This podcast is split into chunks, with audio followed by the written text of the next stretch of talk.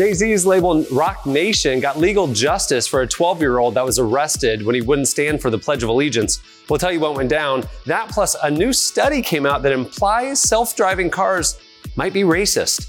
And we get a first look at Mindy Kaling's new movie. It's all coming up. This is Relevant Daily.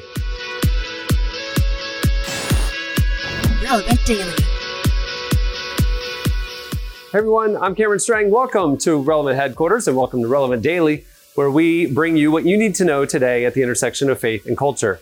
Before we get into those stories, I want to tell you that today's episode is brought to you by World Vision and their Global 6K for Water. It's a one day event where people from all over the world walk and run 6K in their own neighborhoods to bring lasting clean water to children in need. Every step you take is one they won't have to. When you walk or run World Vision's Global 6K for Water, you provide life changing water to one person in need through your registration fee. So no matter where you walk or run, you'll be celebrating lives changed. How cool is that? The event takes place on May 4th, and our whole team here at Relevant is running it, and we'd love for you to run it with us.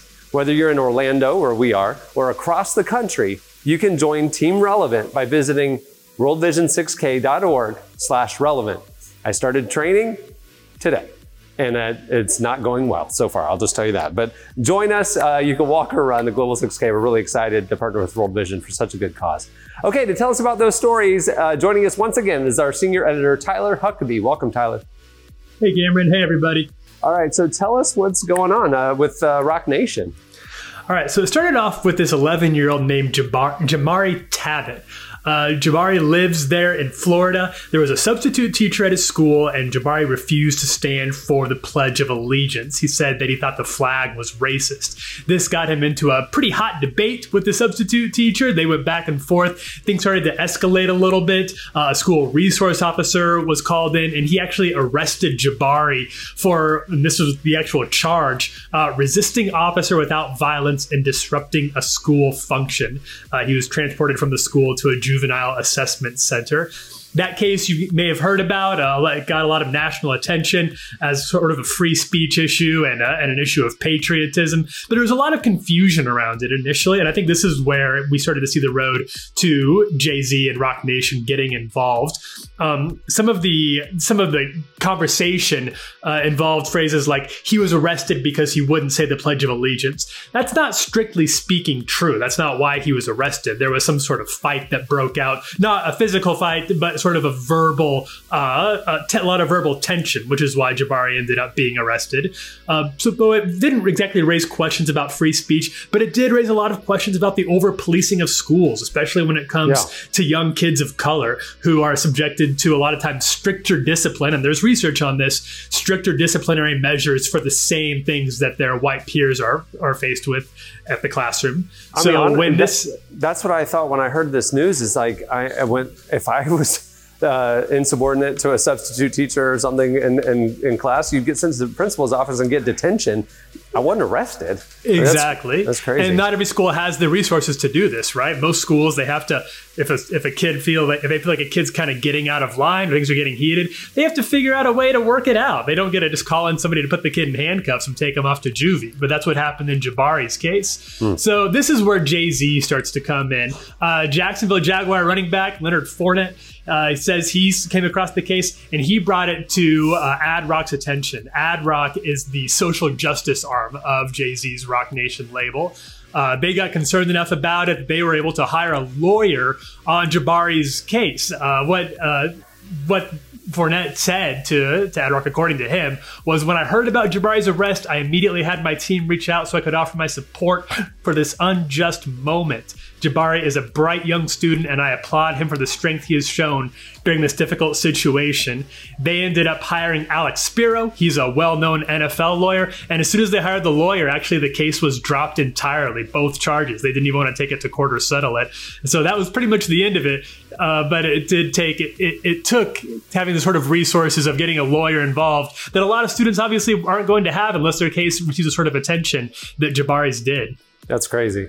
It's so cool to see how Jay Z is like turning into this like behind the scenes justice advocate. Where I mean, we keep learning about uh, you know things that he's funding that are important uh, initiatives, and and he's not doing it for headlines. It just kind of you know gets out there. But He's really great. not. He didn't even have a. He didn't release any personal statement along with this, but he was willing to put his own money and his own studio on the line to get this kid uh, out of trouble, and That's he was successful. That's great. All right, so tell me about this report that came out about self-driving cars and the, the implication that they that they're kind of racist. Okay, so this study actually comes from the Georgia Institute of Technology. And what they did is they took some publicly available data sets that are used for algorithms to recognize people and machines. And what they found as they were analyzing these is that computers are about 5%, according to the data sets that we have available, on average, are 5% less likely to recognize a dark skinned person than a light skinned person uh, which means that as these data sets start being used and implemented in more self-driving cars, there's going to be at least a slightly theoretically now a slightly higher risk that people uh, people of a darker complexion that black people are going to be at greater risk of getting hit by them than white people are.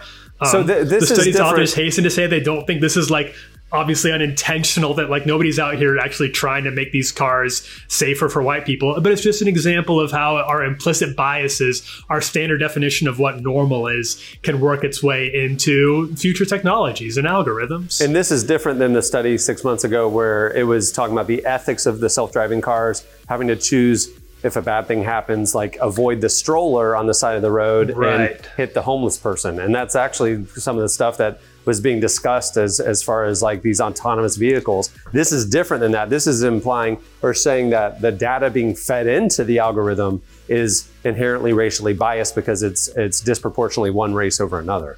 Exactly, because the people who Wow. are training these computers are not are often not super racially diverse. It's not a racially diverse crowd who makes it in. So what they teach the computers is kind of comes from their own biases, and that's how computers learn to recognize what people are. That's crazy. That's crazy. All right. Our, our, to close out Relevant Daily, we usually have a nice little cultural palate cleanser and an exciting trailer just released. I, I think it's a very exciting trailer. Uh, Mindy Kaling, we're big fans of Mindy Kaling here Hey. at uh, Relevant. Long time. I mean, we were early. She was on our cover like three or four years ago. I mean, She's she's behind all the best episodes of The Office. Uh, big fans of the Mindy Project, her show that was on Hulu as well. And she wrote a movie that she's co-starring in with Emma Thompson.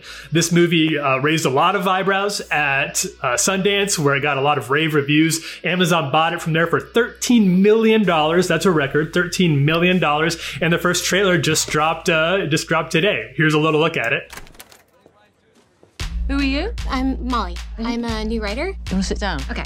That's where Mendelsohn sits. Could you sit down, please? Oh, I'll just use uh, this trash can. There's, you know, there's hardly any trash in it at all. Oh, it's kind of comfortable, better than a chair. That's our show, everyone. I came to tell you this year is your last. What? They can't replace you if everyone loves you. Do none of you understand what is at stake here? I am being replaced. Think about why the show is bad and come up with ways to fix it. I wish I was a woman of color so I could just get any job I want. We talked about this. You can't say that. I know what everyone thinks of me, but just because I was lucky enough to get this job doesn't mean I'm stupid enough to lose it. What exactly is wrong with my bits? You're a little old and a little white. What can I do about that? I have some jokes for the monologue. I shouldn't do this in an English accent, should I? No. What? Looks awesome. Uh, and it'll come out later this year, right? Yep, and we'll keep you updated all all of the info as we get it over at Relevant. Who knows? Maybe another Mindy Kaling cover is about Oh, due. it's time. I don't know. We'll see. It's time.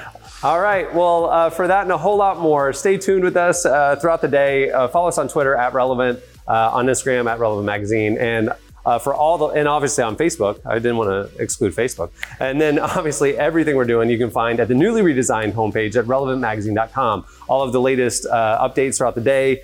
Features from the magazine uh, and website, our, our latest audio and video. We're doing a lot every day. Check out relevantmagazine.com. Hey, while you're over there, you can actually subscribe to Relevant right now. There's a special deal, a special sale going on for Relevant Daily viewers. You can get six months of Relevant for only six bucks if you go to relevantmagazine.com slash daily sale.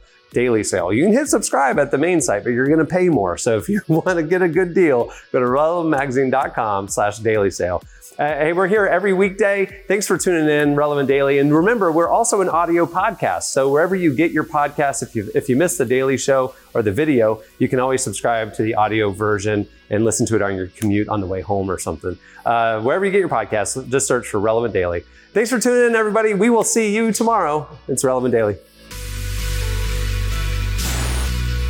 Relevant Daily.